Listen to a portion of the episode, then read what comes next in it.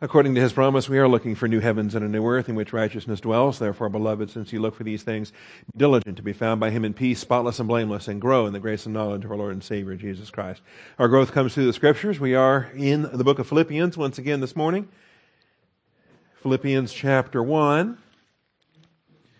We're in the section that starts with verse 3 and goes down through verse 11 the remembrance, the thanksgiving in remembrance. Remember, the, the primary prayer practices are thanksgiving and remembrance. If you don't even get around to asking for anything, that's fine. because uh, petitions and intercessions are not primary prayer practices, they are secondary the, the fellowship that we have with the Father and the Son happens through prayer.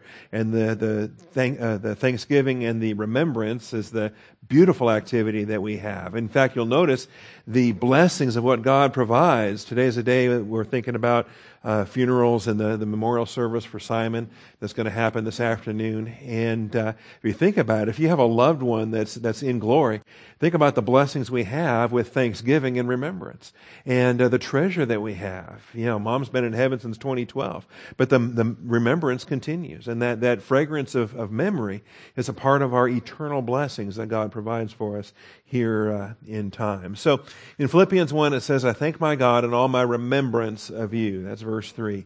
Always offering prayer with joy. And you can think of joy as an ingredient that's added in, like a wine offering, uh, when, when the wine was added to the uh, grain offering or the meal offering or the, the meat offering of, of some sort. So think about the joy being added as a cup being poured uh, in connection with these prayers.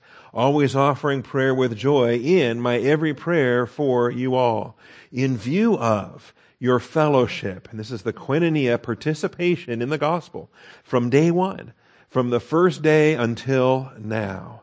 And uh, this is where we left off on Wednesday. We're highlighting the aspect of what was that first day, what is the now, what is the uh, the scope of, of what Paul's dealing with here in uh, in these expressions. All right, before we do get started, though, let's take a moment for silent prayer, asking the Father to set aside our distractions, to humble us under the authority of His truth. Shall we pray?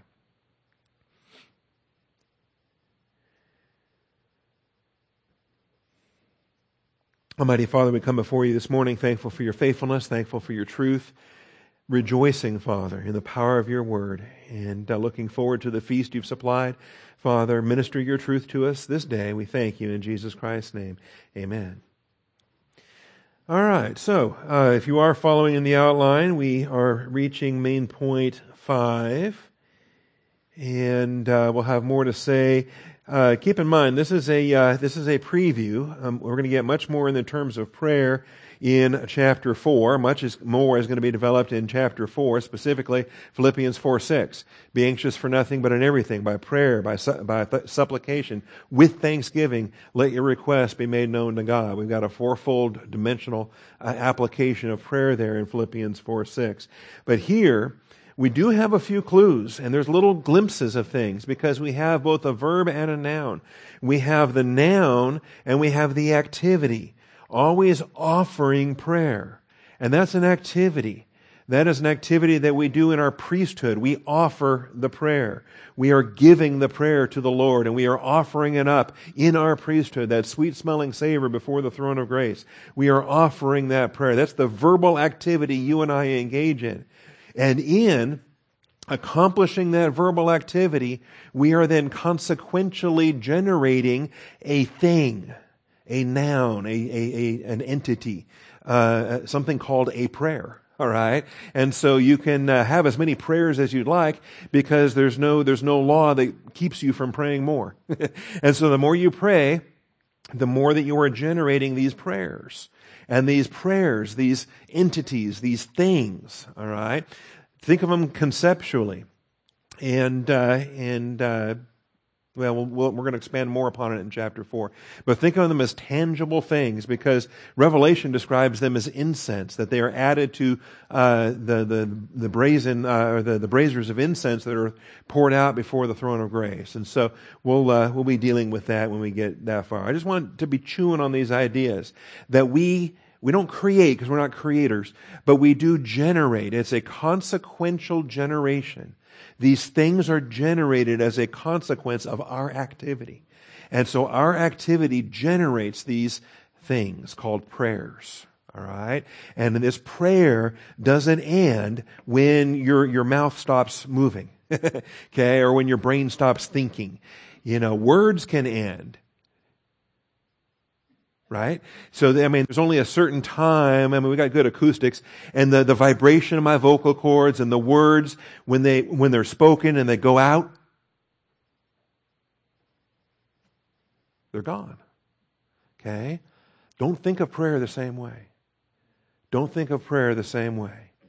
Because uh, prayer, you know, think about how long does it reverberate? Well, it's in heaven, I believe, forever. It's in heaven filling these bowls, all right? And, and prayers of the saints. Anyway, we'll talk about that. So stay tuned. Now, in the context of prayer, though, we get to another ingredient that gets added now, and this is the joy component. And if you want to think of it as a component, you can think of it as an ingredient. You can think of it as a as a uh, uh, an additional sacrifice, the wine offering on top of the Thanksgiving offering. Uh, that feel free. But the joy component of Paul's prayers were in view of or based upon epite. It's epi plus the dative. All right, so it may not always be te. It may be uh, that's the feminine uh, uh, dative. It could be masculine. It could be neuter. But epi plus the dative, speaking of upon, based upon, and the basis for this joy. What sparks this joy? What motivates this joy? What is the joy grounded in? The joy is grounded in Paul's appreciation for their participation. It says, in view of your participation in the gospel from the first day until now. And uh, we're going to use the class today to try to identify what day one is all about. Because day one is special. Day one had sentimental value in Paul's thinking. And uh, from that very day, he'll never forget it, from that very day until now. And uh, there were some gaps in between. There was a period when they could not support financially, but they always supported prayerfully. And that's uh, another emphasis we want to be able to make in uh, the connection of this study. So we're dealing with day one. Now, in the subpoints under this, I'm not going to go back and redo. We looked at a lot of the koinonia verses, a lot of the koinoneo verses, the koinos verses.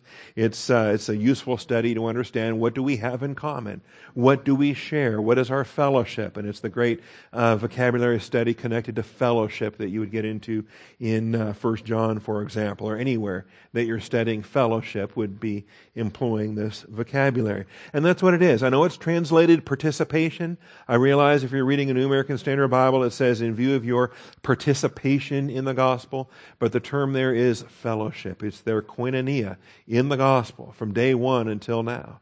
And so we're going to talk about how do you share in these things? What are the variety of ways that fellowship can be expressed? wow, we realize fellowship can be expressed in a lot of different ways. It can be expressed verbally, it can be expressed prayerfully, it can be expressed financially, it can be expressed with hands-on service.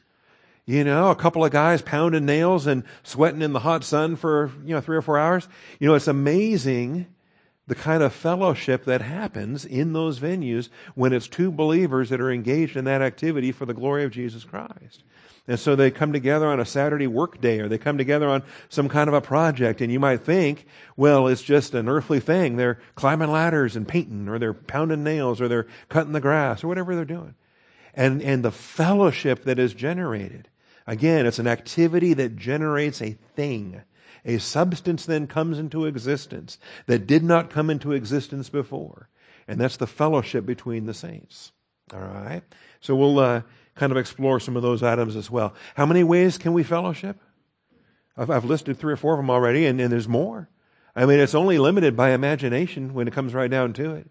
We can creatively discover or develop or, or engage in fellowship activities in a lot of different ways. That's why I think the variety of gifts, the variety of ministries, and the variety of effects is so uh, ubiquitous.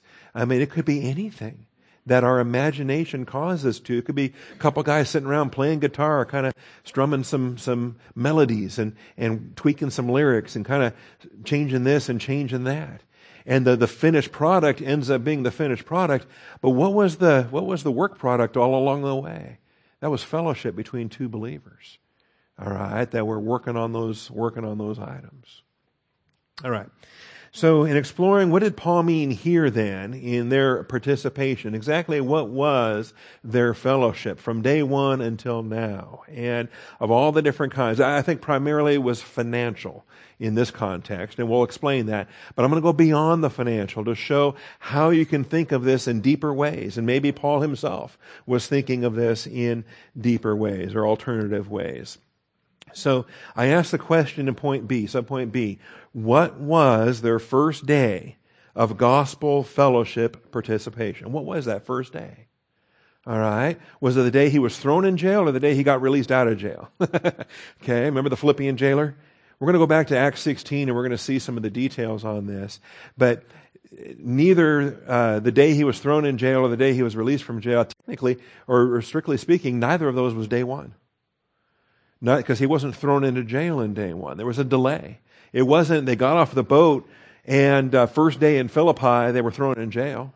Didn't happen like that. So what was day one? Well, let's start with the context here. I think the context related to chapter two and related to chapter four. I think the context shows us uh, a, a financial emphasis, and so we'll discuss that. In the matter of giving and receiving, day one was when they sent a gift to Thessalonica.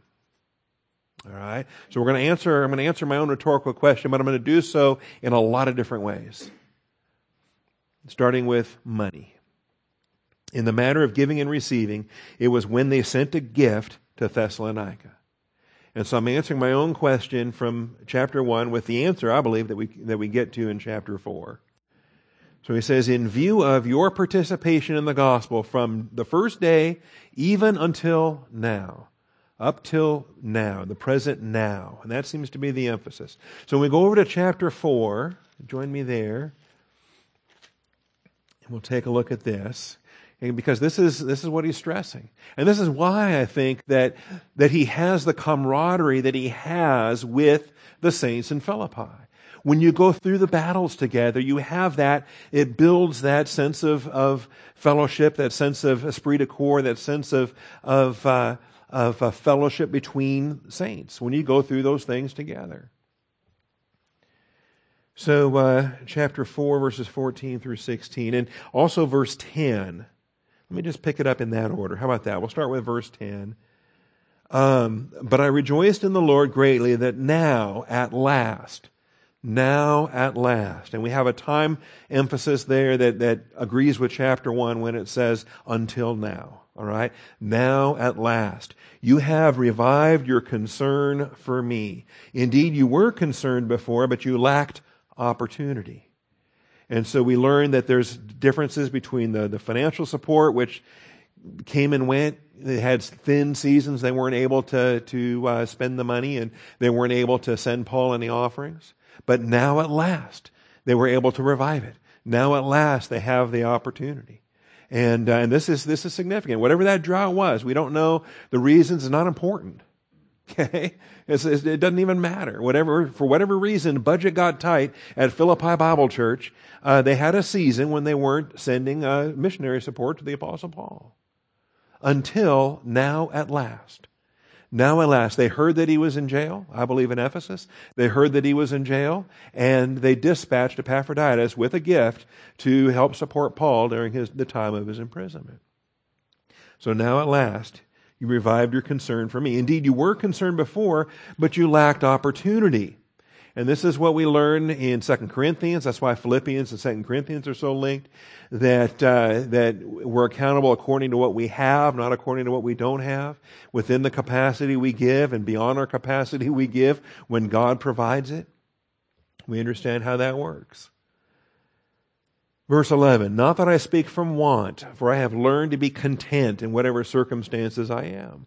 I know how to get along with humble means. I know how to live in prosperity. In any and every circumstance, I have learned the secret, both of being filled and going hungry, both of having abundance and suffering need. And so this is the financial context for this uh, passage here in chapter 4. And it stresses what they did on day one and what they have been able to revive now, uh, the until now that we're looking at in, in chapter 1. All right. Then he says, Nevertheless, you have, uh, I skipped over verse 13. I can do all things through him who strengthens me. This is learning to be content in every circumstance. That's the I can do all things. All right? I can be content in every circumstance.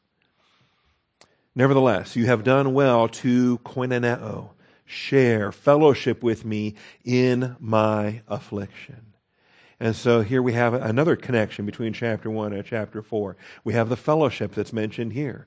It, was, the, it was what sparked his joy in his thanksgiving prayer, was, was their fellowship participation in the gospel. Here he's thanking them for the fellowship participation in his affliction. In his affliction. And they specifically did so, not by traveling to, to Ephesus and not by joining him in the prison cell they specifically did so by dispatching Epaphroditus with cash, all right, with currency, the, the financial support for his needs.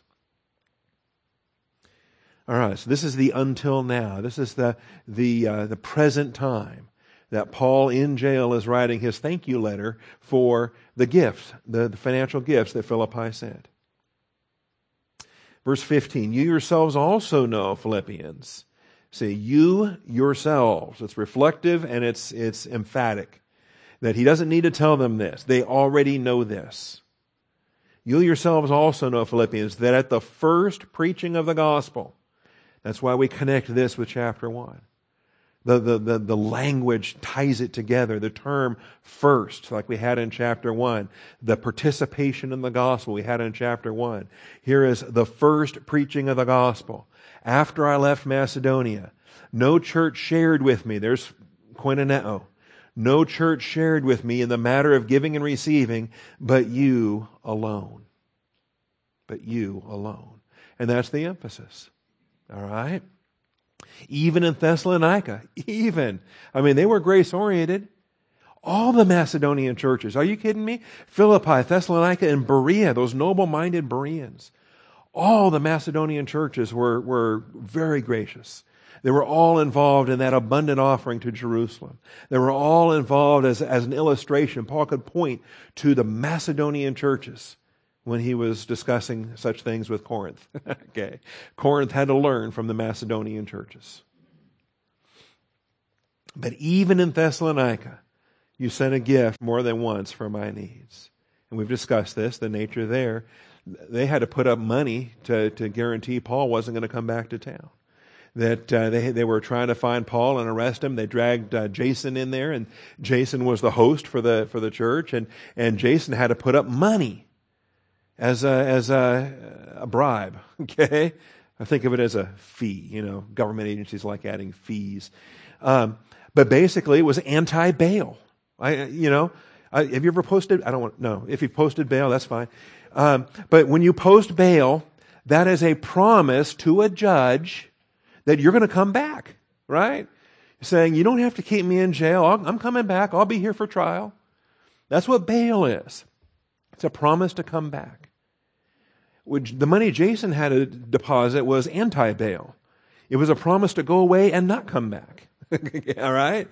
And uh, whatever time, I mean, eventually, you know, I don't know what it was, a year, two years. I mean, eventually there must be a time that they return that security deposit or not. All right. Maybe they kept it. Who knows? But the, the fact is, Jason paid a price for hosting Paul in his home. And that price that he paid, I imagine he was happy to pay it, but um, it, it was what it was. And what it means is if your money is tied up in, in government stuff, then you've got less money for evangelism and missions and paying your pastor and, and things of that nature. So even in Thessalonica, you sent a gift more than once for my needs. Not that I seek the gift itself. And when we go past this section, we see that, that the, the realm of testing, financial testing is what it is, but it becomes a venue whereby greater principles can then be illustrated. They can then be taught. Not that I seek the gift itself, but I seek for the profit which increases to your account. And uh, that's, that's the beauty of it right there. Because it is more blessed to give than to receive. When you are supporting the gospel of the Word of God, you are profiting. It is all to your profit to support the gospel. You know, human beings don't understand that. Earthly wisdom says that's not right. Earthly wisdom says, I gave you money, I now have less.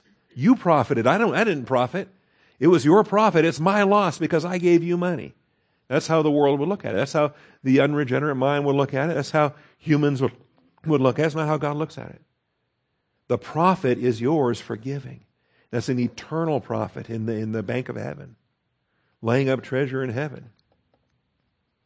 For I have received everything in full and have an abundance. I am amply supplied, having received from Epaphroditus what you have sent. And this, the tenderness here between Paul and Epaphroditus, between Epaphroditus and the Philippian saints, when they heard that Epaphroditus was sick, they, they were troubled over that. But so Epaphroditus carried the, uh, the funds, a fragrant aroma, an acceptable sacrifice, well pleasing to God. See, that's the priestly function of giving. When you're back there at the back of the room on your way out the door and you operate in your priesthood at the grace box, that's what you're doing. It is a sweet smelling savor. I recommend you uh, say a prayer. I recommend you offer it up with thanksgiving and remembrance, and that you actively participate in your priesthood on that basis. And, and you don't have to spill any blood. you don't have to butcher a goat, all right, or anything between you and the Lord, this is our priesthood, and it is a blessing. A fragrant aroma, an acceptable sacrifice, well pleasing to God. All right. Well, so that's the that's the financial answer. But I think there's more than that. And I want to start to expand some additional things because the emphasis Paul has there from day one even until now, I think stresses a progression. And I think it stresses more than just the money. More than just, hey, you sent a gift, you sent a gift more than once, you sent a few gifts, you sent several gifts, then you stop for a while. Now, at last, you've sent another gift. It's more than that because they never did stop fellowshipping. They just lacked the opportunity for the fellowshipping to have a financial component. They continued to fellowship in prayer. They continued to fellowship in love. They continued to fellowship in other ways. And uh, I think prayer is a huge part of that, and that's what we want to talk about here this morning. But the emphasis, again, I stress this, on day one, right? If you were here Wednesday, I mentioned day one. Um, you know, think about what is special to you. Think about the day you accepted Christ, if you can remember that far back. All right? Think about, in some cases, you were a young child, and so the memory's a little fuzzy, but um, in other cases, you were uh, an adult and you know exactly when and where and who and why and how and all the rest of that. Okay? I remember the first time I ever visited Austin Bible Church. And it was a Wednesday night. And Pastor Ralph Braun was teaching Philippians. so I, I like this book. It's a great book. All right? And so you don't forget those kind of things. You don't forget, you know, the details. I shared this Wednesday, so it's rep- repetitive. But um, I, had, I, had, I was wearing sunglasses and I felt like a moron. But I didn't want to drive all the way back. I didn't have time to drive all the way back to Killeen, where my other glasses were. who had time for that? And if I did that, I was going to miss church. I didn't want to miss church. It was my first, and, and you never get a second chance to make a first impression. I, I really wanted to, to meet Pastor Ralph Braun. I had heard so much about him. And I'd spoken to him on the phone the night, the night before, and I said, I'm going to be there tomorrow night. So, by golly, I better be there tomorrow night. I told him I'd be there tomorrow night. That means I'm going to be there in sunglasses.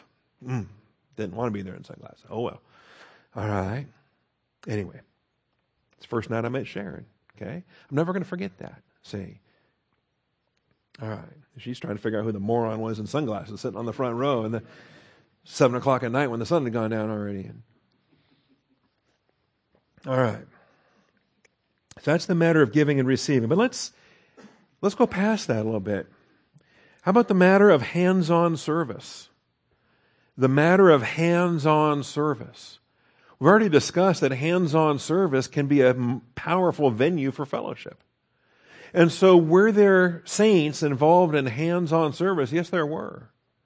And in fact, uh, these ladies that often get um, preached on as uh, problems, okay, and they, they did have a problem. I'm not going to minimize that.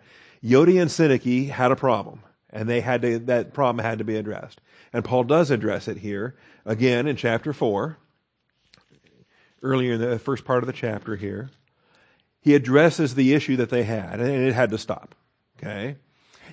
But the reason why it had to stop, or some of the details that are given as background for them, I, I think it gets overlooked. It gets ignored. And, and the description is, is useful for us. I think it shows the fellowship of hands on service. So, in the matter of hands on service, it was when Euodia, Syntyche, and Clement shared Paul's gospel struggle. And so look at the beginning of chapter 4 here. Verse 1 says, Therefore, my beloved brethren, whom I long to see, my joy and crown, in this way stand firm in the Lord, my beloved. And that probably should be verse 22 of chapter 3, really. But let's move on, okay? I'm not in charge of versification. that was done centuries ago. All right. Verse 2. I urge Euodia and I urge Syntyche. These are two female names, two women names, whoever they were. We don't know elsewhere in the Bible. This is what we know about Euodia and Syntyche. We urge Euodia and Syntyche to live in harmony in the Lord. Now, what's harmony? Harmony is fellowship, right? What fellowship hath light with darkness? What harmony hath Christ with Belial? What in common has a believer with an unbeliever? What you know, we got all those terms uh, when, we're, when we're talking about not being unequally yoked, including harmony. And so uh, live in harmony in the Lord. Indeed, true companion. Who was that? I ask also to help these women who have shared my struggle in the gospel.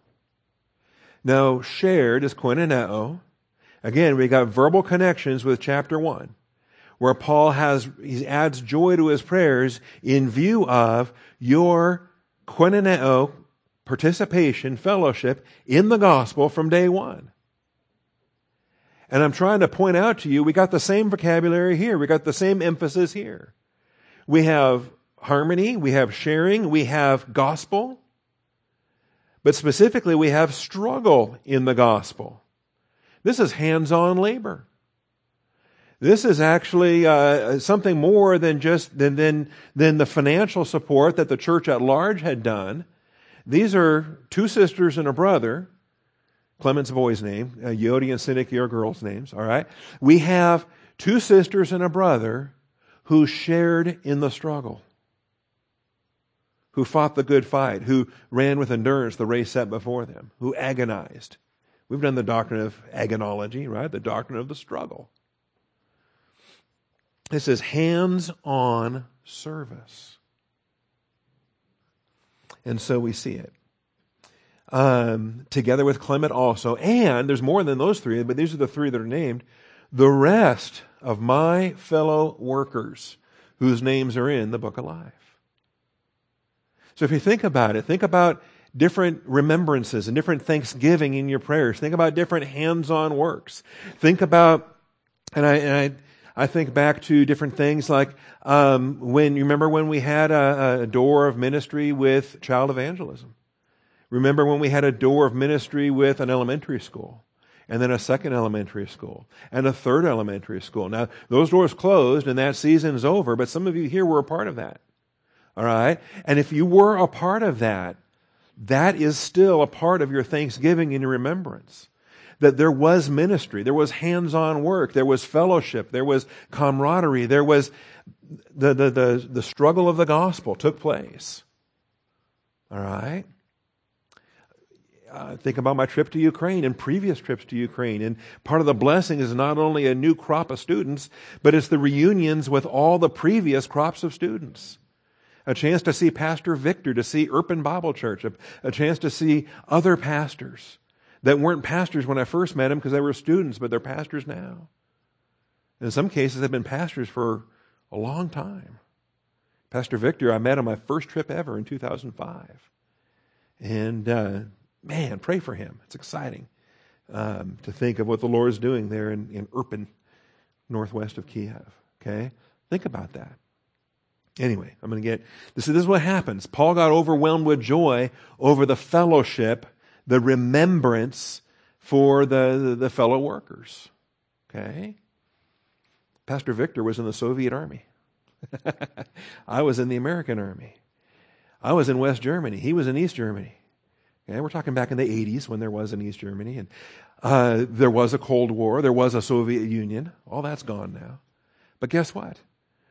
Victor gets married. He's got two sons, two daughters. He's a pastor. We've got a lot in common. Okay? And, and every chance I get to go over there, it's, it's, a, it's another chance to, to fellowship with Pastor Victor and, and Luda and the girls and the boys. And, and it, it's, it's, it's fun. We played Pictionary last time, right? Sanctified Pictionary. All right. Had some fun with that too. Um, so here's Euodia and Syntyche, and I realize most of the preaching centers on the fact that these women can't get along, right? And then it's tempting, and pastors find easy illustrations. Uh, believe it or not, you can uh, imagine a circumstance where two women can't get along. Okay? Possibly you've experienced that, or you've read a book or seen a movie, or maybe uh, just in life. Okay? Women sometimes, and, and not to be sexist about it, men sometimes struggle to get along also. All right? But this passage deals with two women who can't get along. And then, you know, preachers start preaching and illustrating and telling stories. And I think they miss the point. Yes, the imperative is knock it off. okay? Quit it. Live in harmony. Because you understand what you're throwing away? Do you remember what that struggle was about?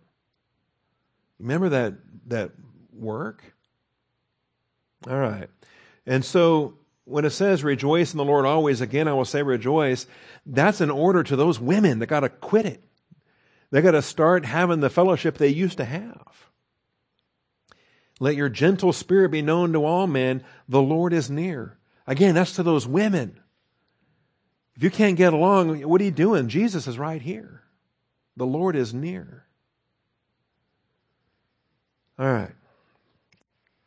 So, in the matter of hands on service, it was when Euodia, Syntyche, and Clement shared Paul's gospel struggle. We have to then ask specifically then, when? Does Luke write about this, or is this something else Luke didn't write about? Uh, is this a Lucan omission? Should we have added this to our list of Paul's admissions and Luke's omissions? Specifically, when was this? Was it the jailer's household? Was it with the jailer's household? Was Clement the jailer? How did this work? We don't know. Was it with the other prisoners? Who were, uh, there were other prisoners there. Let's go to Acts 16. Remind ourselves of this. Acts 16.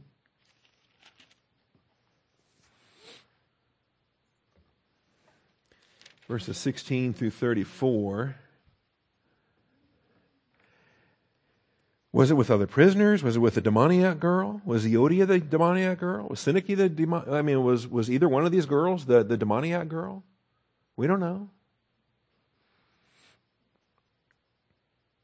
When were these people, these ladies and Clement, when were they hands on with Paul in the ministry? Well, um, you'll notice uh, if, day one is before he departed. You know, financially, day one, they started to support him when they left for Thessalonica, and and that from from the first preaching of the gospel after we departed, you get you sent money more than once. Um, but be, there were there were days prior to that. So was it the day he was released from jail, the day he was thrown in jail? How many days went by in Philippi anyway? Well, if you start reading in verse 16, which wasn't even the first day because there was stuff before that, but um, it it ha- see they come to Philippi. I'm, I'm taking this in reverse order. I'm trying to teach this like the movie Memento, where we're given the last scene first, and then we're backing up and doing earlier scenes. But um, I probably won't do too well. Um, but they come to Philippi in verse 11. Okay, verse 12. The port city of Neapolis and Philippi in verse 12. So there's other stuff prior to this. But start with verse 16.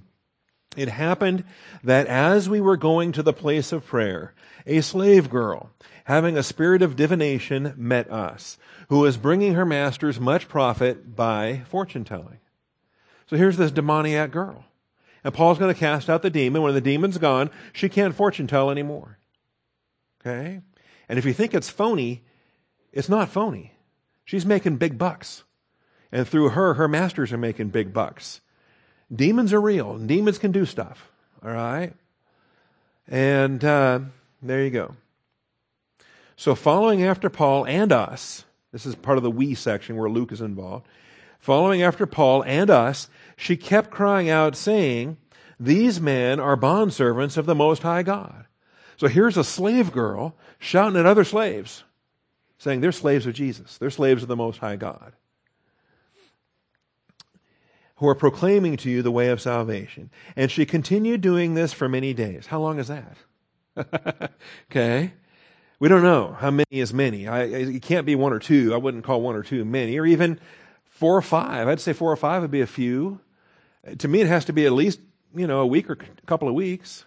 Hard to say. But for many days. And so we realize that there's a span here in which a lot of things Luke omits. A lot, Luke doesn't give us a ton of detail. What else was happening during that span of days? Could Euodia, Syntyche, and, and Clement been involved in some hands-on ministry in the gospel? Could have been. All right. For many days. But Paul was greatly annoyed. you know, what motivates? What motivates? I mean, you, you would like to have joy be a great motivation, right? Joy, he was adding joy to his Thanksgiving prayers that motivated, joy is what motivated his Thanksgiving prayers on behalf of the Philippians. Joy was not what motivated this miracle. It was annoyance. Annoyance motivated the miracle. He finally just had it up to here. He said, That's it. I'm sick of hearing this. All right? And that's extraordinary to me. I don't believe, I, as I consider, I don't think this is rewardable. I think Paul did this with the wrong motivation. So he, the miracle is accomplished, the girl is rescued from the demon, but because his attitude was wrong, it's not gold, silver, precious stones. Paul's going to see this event at the judgment seat of Christ as wood, hay, and stubble. And the Lord Jesus Christ is going to say, You should have done that for the right reasons. You know, why didn't you do it on day one? Why didn't you do it on day two? Why, why was it many days listening to this girl yelling at you, this demon yelling at you, and finally you got tired of it? Finally you decided to cast out the demon? Why? You didn't care for her to get saved before that? You still probably don't care if she gets saved or not. You just want her to quit yelling at you. Okay? Anyway. Uh, I don't know. There's different ways you can preach this, but I, I this is curious to me. There's other reasons why miracles aren't accomplished, or there's other reasons why, you know, um, we can't always ask the why que- answer the why questions. That man, that lame man in the temple that Peter and John healed, he got up and carried his pallet. He'd been laying there in the temple for years, which means Jesus had walked past him several times. Why didn't Jesus heal him? Why was that, that lame man laying there on the pallet waiting for Peter and John to heal him after the church age began? Why didn't Jesus heal him during the, his ministry? He could have been one of the early disciples. Jesus never healed him.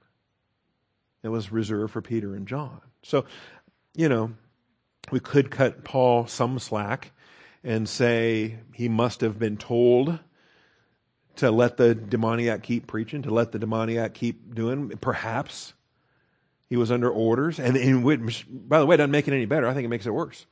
If he was told not to heal that girl, then when he finally had it up to here and, and cast out the demon and said, Quit yelling at me, now he was doing it in blatant defiance of, of God's orders. Ooh. All right, so we don't know. Um, so when um, she continued doing this for many days, but Paul was greatly annoyed and turned and said to the Spirit, I command you in the name of Jesus Christ to come out of her. And it came out of her that very moment. But when her masters saw that their hope of profit was gone, they seized Paul and Silas, dragged them into the marketplace before the authorities. And when they had brought them to the chief magistrate, they said, These men are throwing our city into confusion, being Jews. Remember, Philippi is a Roman city, it is uh, a uh, Roman colony. They are Roman citizens, and this is shortly after the time that uh, Caesar had expelled the Jews from Rome. Likely, Jews were expelled from all the Roman colonies, not just the city of Rome itself. And uh, they're throwing our city into confusion, being Jews. They are proclaiming customs uh, which it is not lawful for us to accept or to observe, being Romans. And that's puzzling to me too. What were they proclaiming that the Romans found so objectionable? Believing in Jesus? okay. All right. So the crowd rose up together against them. The chief magistrates tore their robes off them and proceeded to order them beaten with rods and struck them with many blows, threw them into prison. Now, Euodia is not mentioned here, Syntyche is not mentioned here, Clement's not mentioned here. Where were they? They were somewhere. Because Paul mentions them that they were fellow workers. He mentions them that they were fellowshipping in that labor, in the struggle, the struggle of the gospel. The struggle of the gospel. Well, here's more gospel. In, in uh, about midnight, uh, Paul and Silas were praying and singing hymns of praise to God, and the prisoners were listening to them. Is this where Euodia and Syntyche and Clement were hands on in the struggle of the gospel? Don't know. Doesn't say. And suddenly there came a great earthquake. That foundation of the prison house was shaken. The doors were opened. Everyone's chains were loosened, unfastened. And when the jailer awoke, was that Clement? Don't know. He's not named. It is jailer masculine, though. It's not a girl jailer. When the jailer awoke and saw the prison doors open, he drew a sword and was about to kill himself, supposing that the prisoners had escaped. Is this the agony of the gospel? But Paul cried out with a loud voice, saying, Do not harm yourself, we are all here. He called for lights and rushed in, and trembling with fear, he fell down before Paul and Silas. And after he brought them out, he said, Sirs, what must I do to be saved? Is this the agony of the gospel? So they said, Believe in the Lord Jesus Christ, you will be saved, you and your household. Now, here's multiple people. Could Euodia and Syntyche be in, included here? They spoke the word of the Lord to them, together with all who were in his house. He took them that very hour of the night and washed their wounds. Immediately he was baptized, he and all his household. Imagine you get saved at 2 in the morning, 3 in the morning. You want to be baptized before the sun comes up? Okay for possibly different reasons. Okay?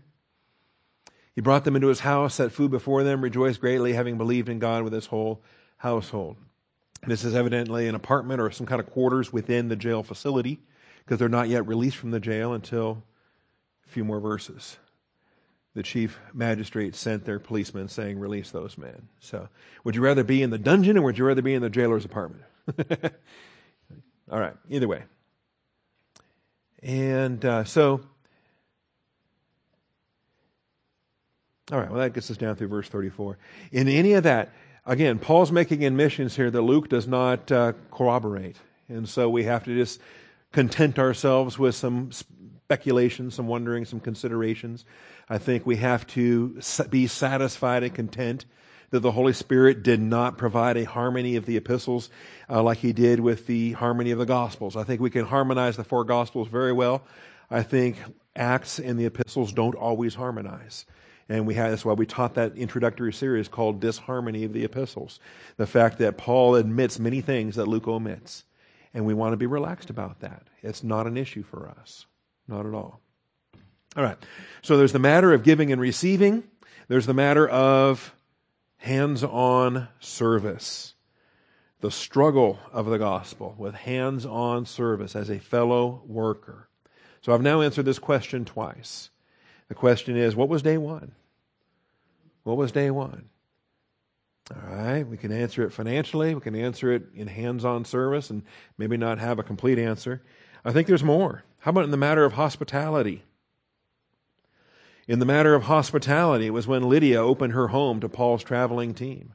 And so we back up a little bit more. And we find a hospitality ministry. We find giftedness and ministries and effects applied to hospitality, verses 14 and 15. So even before the, uh, the work of the gospel, we have, uh, backing up to verse 14, a woman named Lydia from the city of Thyatira, a seller of purple fabric. So, see, she's not a native. She's not a native Philippian. She's not a native, uh, uh, I don't know if she's a citizen or not. She's from Thyatira, a seller of purple fabric. So she's, uh, she's in business. And um, we don't know that she conducts the, the commerce between Thyatira and Philippi. We just that's her city of origin. Um, it was known for the kind of dye that was necessary, and so it's likely that her background at Thyatira provided for her business, and now she's heading up the uh, the endeavor in uh, in Philippi. A Roman city would would need purple. All right. And so, uh, anyway, she's there. She's making money, but notice uh, she is a worshiper of God. Wow. Well, how'd that happen? when did she get saved? You know, if if you go to a place and you think there's no believers here, and then you meet a worshiper of God, you go, oh, wow. Guess uh, you beat me to it. You're here already. How'd you get here? How'd you get saved? What's your background? Well, you know, more questions than answers, really. But here it is a worshiper of God. And, by the way, I think an Old Testament believer. You know, we've got God fearing Greeks as well as, as uh, Jews, and we have to consider when they got saved, was it before 33 AD? How long has she been a believer? Anyway, um, and I'm, I'm going to back up even more uh, for the next point, but uh, they're not in a church. They're not in a synagogue. There was no synagogue in Philippi. I think the Jews had been expelled. There was no synagogue in Philippi. Paul had go down by the riverside and uh, sing the song and then uh, meet people that were there praying, okay, down by the riverside. Because there was no synagogue in Philippi. But she's a worshiper of God. And he listens to the preaching, she listens to the preaching down by the riverside.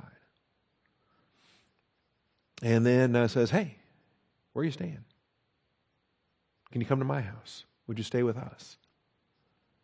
So, listening to all the preaching down by the riverside, and the Lord opened her heart to respond to the thing spoken by Paul. Well, this sounds very subjective. I know doctrinal believers who wouldn't like this. I know doctrinal believers that would say, well, unless she uh, can categorize a point of doctrine from a verse of Scripture, she can't know with certainty that it's the will of God. Well, wait a minute. Look what it says here. The Lord opened her heart to respond to the things spoken by Paul. Now, I know that gets abused. And I know that Pentecostals abuse it mercilessly. And I know there's a lot of emotional, touchy feely kind of believers that like to throw that phrase around. Oh, well, Jesus laid it on my heart, blah, blah, blah. Okay? And sometimes I believe it, and sometimes I think, really? okay? And admittedly, I can't tell them one way or the other because I'm not inside them. It is very easy to just throw the phrase around when it's not true. But I don't want to ignore that it, the, the, the reality that the Holy Spirit wrote this and put it in the Bible. This is a true statement. Jesus really did open her heart to respond to the things spoken by Paul. And this is a very subjective application. This is a woman listening to teaching who comes under conviction that says, you know what? I want to support this missionary team. I want, I want them to stay in my home. I want to learn more, you know. Man, if they're staying in my home, how many more classes can I attend? how much more teaching can I get? Can I pick his brain with Bible questions over breakfast? What, what, you know, what else? What, what benefit might there be to have Paul in your house? Okay. Could be lots of benefits. All right. And so uh, the Lord opened her heart to respond to the things spoken by Paul. I will point out, by the way, that when this happens, it happens in the, in the course of teaching. It happens in the course of teaching. There's something you've been praying about, something you've been considering, something that you've been wrestling with. And then, while you're in class, while a verse is being spoken, while the Word of God is being taught, then all of a sudden a personal, subjective conviction hits that, wow, I should be doing this. And you know for a fact God is speaking to you.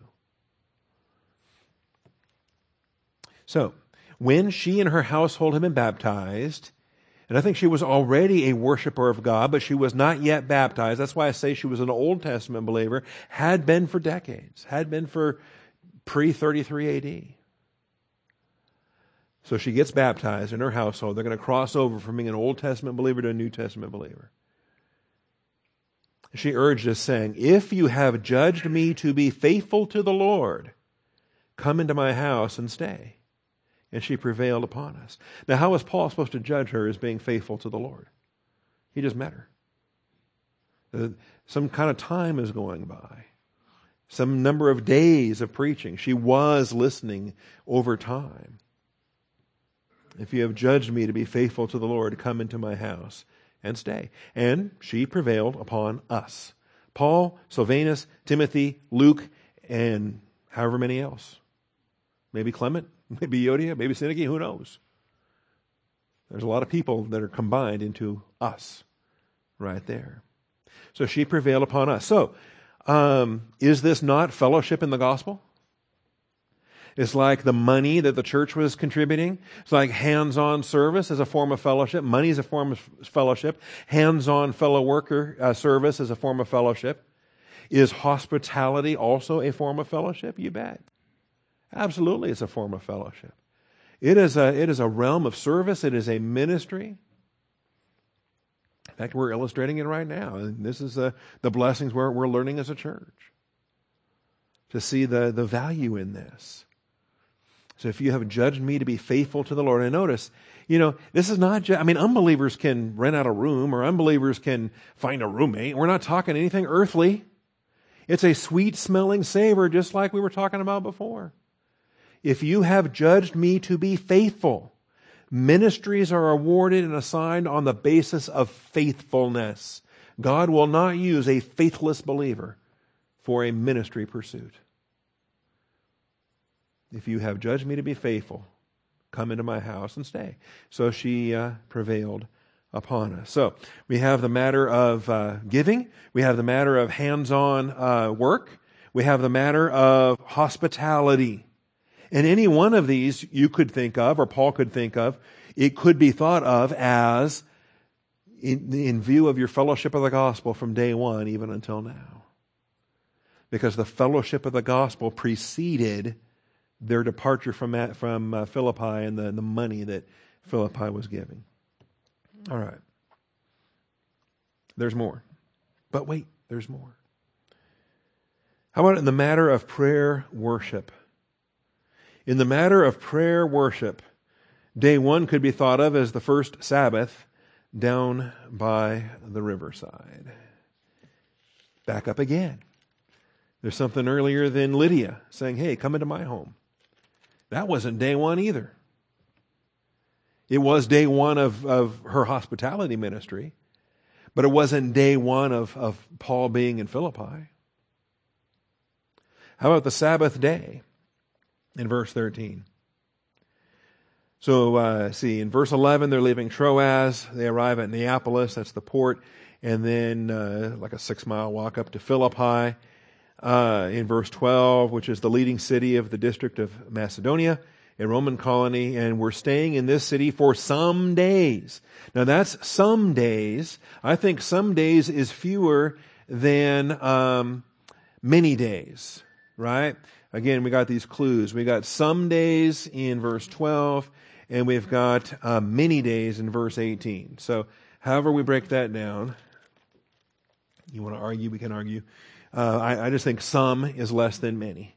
And so, some days in verse 12. So they walk from the port of Neapolis to the capital of Philippi. They're in, in Philippi, staying there for some days. right?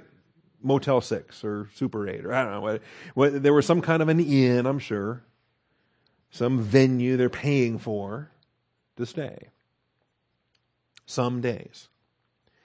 And on the Sabbath day, I think it was less than a week, finally Saturday arrives. On the Sabbath day, we went outside the gate to a riverside. and we want to have some arguments. Man, read the journals on this. Because you got like three different options for different rivers and creeks and streams uh, near Philippi that it could have been any of them. Okay, I don't think it matters, but anyway. Um, went outside at the gate to a riverside and and uh, where we were supposing that there would be a place of prayer. See, normally when Paul comes to a new town, first place he goes is the synagogue. Philippi didn't have a synagogue.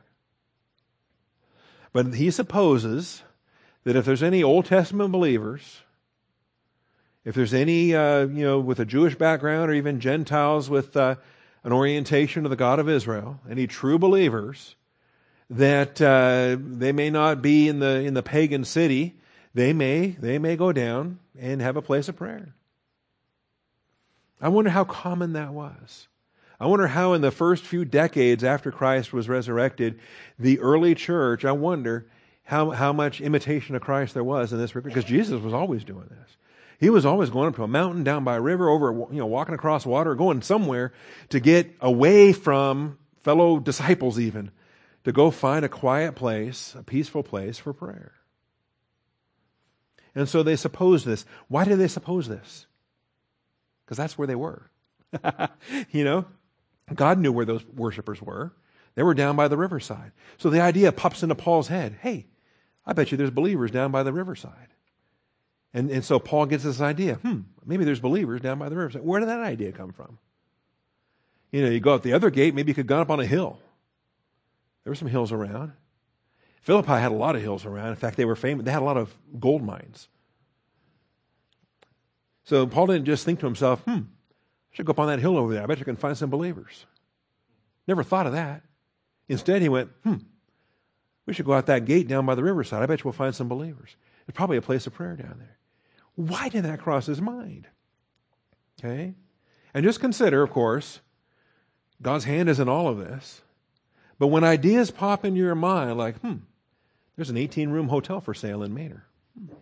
When, when ideas pop into your mind, like, hmm, I wouldn't mind having student housing for our seminary students. Hmm. You just start thinking about stuff. And you wonder, where did that idea come from? Does God ever work that way? All right. So on the Sabbath day, we went outside the gate to a riverside where we were supposing, and I love that vocabulary on supposing, that there would be a place of prayer, and we sat down and began speaking to the women who had assembled. Assembled for what? They had assembled for prayer. So Paul was right. He gets down by the riverside, and there's some women who had assembled. Wow. We have assembled. Why are you here? Is this an accident? What are you doing here? Now, there's a lot of reason. Women go to rivers a lot of times. You know, they're doing laundry, or they're doing, you know, they're fetching a pail of water, or whatever they're doing. But they had assembled. They, they didn't just happen to show up at the same time doing their laundry. They didn't just happen to show up at the same time fetching the cooking water or whatever else. They didn't just happen to show up, they assembled. It's like you guys here today. What are y'all doing here?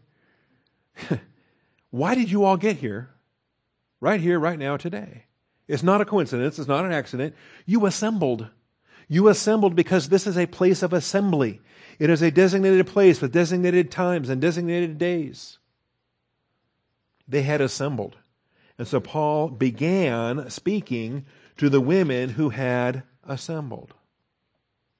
And this is, by the way, one of those women, Lydia. This is our introduction to Lydia. Now, that's the matter of, and I'm out, I'm out of time. There's another matter. In the matter of uncertainty and need, it was their separate yet parallel pursuits of the will of God. And I got to leave you hanging with this. I'm going to come back in a few weeks and pick it up here. Because there's something even before, this is day one of meeting the believers at the riverside. But day one actually preceded when they met face to face. Before they ever met face to face, they were separately praying for the same thing. They were separately praying related to their uncertainty and their need. Paul had uncertainty and need. These believers had uncertainty and need. They were both praying in their uncertainty. They both had needs. And Paul provided. I'm, I'm sorry, God provided. Paul's uncertainty was met. The Philippians' uncertainty was met. Paul's need was met. The, the Philippians' un, need was met.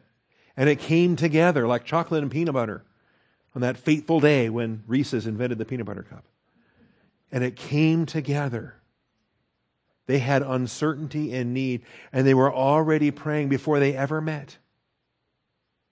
And yet they were fellowshipping in the gospel. In a way, with hindsight, you can look back and think. I'll say more on this as we resume, and that's going to be, uh, when's that going to be?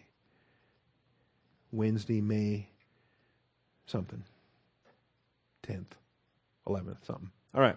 Thank you, Father, for your faithfulness. Thank you for this time. Thank you for your grace. I pray we'll learn these lessons. We'll learn how to fellowship financially, hands on, prayerfully, hospitality wise. We can fellowship in a lot of different ways. And Father, we're about to fellowship uh, for 30 minutes here, and I pray we would do so in a multitude of fashions. And I pray that we would uh, glorify your Son, our Lord and our Savior, Jesus Christ, in whose name we pray. Amen.